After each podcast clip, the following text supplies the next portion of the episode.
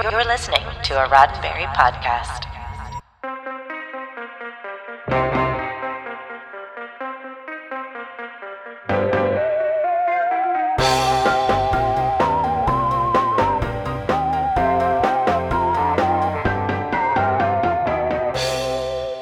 I'm Jessica Lynn and this is your Sci Fi 5 five minutes of science fiction history for February 25th.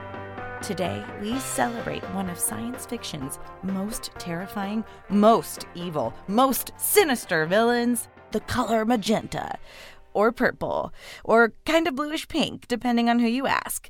For on this day in 2019, the film Color Out of Space was released, based on an H.P. Lovecraft story from 1927 about a meteorite falling to Earth, bringing a mysterious, indescribable color that unleashes unimaginable horrors.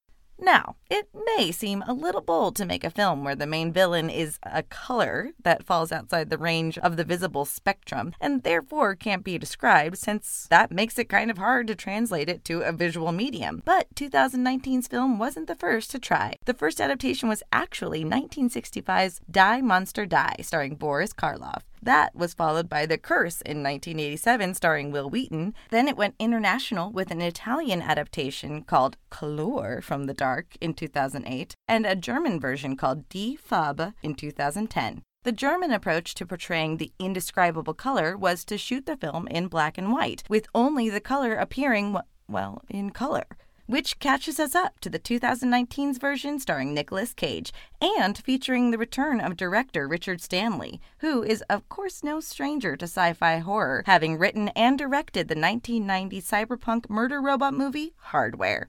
While not as well known as some other Lovecraft tales, The Color Out of Space, with or without the extra U depending on what side of the pond you're on, has influenced countless other works including The Tommyknockers and Annihilation, and 2019's adaptation is as faithful as it is freaky. So, what's the deal with this chromatic chaos from the cosmos? Find out in a few.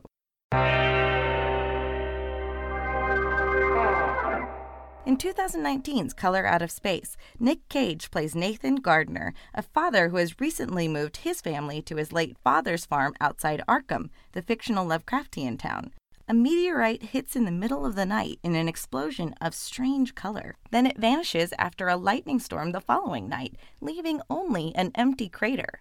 At first, everything seems just fine, aside from the groundwater being a little off and some new strange, colorful flora and fauna appearing. But this is a Lovecraft story, of course, so it's not long before the horror and madness inducing alien weirdness kicks into high gear. The color itself begins to gain more and more control of the area and the people within it, even altering time itself.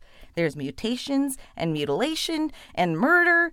Suffice it to say, it doesn't go great for most of their characters or their alpacas. And of course, you get Nicolas Cage and his bizarre brand of over the top acting, which somehow works with the material, similar to how it did in Mandy, which makes sense considering the film's share producers. Color Out of Space also marks the feature film return of director Richard Stanley, who has been working primarily on short films and documentaries since being unceremoniously booted to the island of Dr. Moreau in 1996. Color Out of Space was actually a passion project for Stanley, as he has been a Lovecraft fan ever since his mother read him the stories when he was a young child.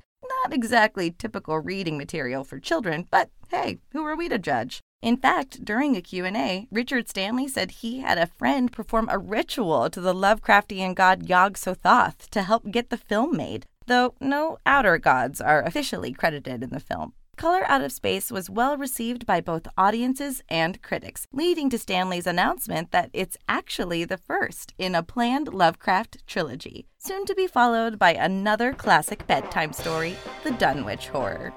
This has been 5 Minutes of Science Fiction History, your daily Sci Fi 5 for February 25th. Sci Fi 5 is produced by Roddenberry Entertainment, executive producer Rod Roddenberry.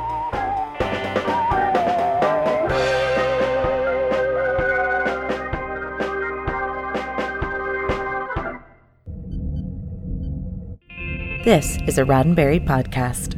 For more great podcasts, visit podcast.roddenberry.com.